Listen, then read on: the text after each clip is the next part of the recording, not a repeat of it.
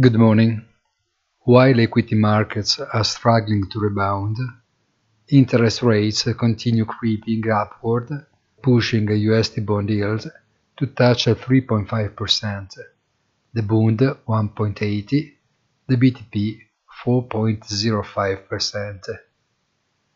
These levels do not represent the target, but only intermediate stopover that in any case already weighed down the portfolios of both big and small investors, institutional and retail, and all these worries a lot.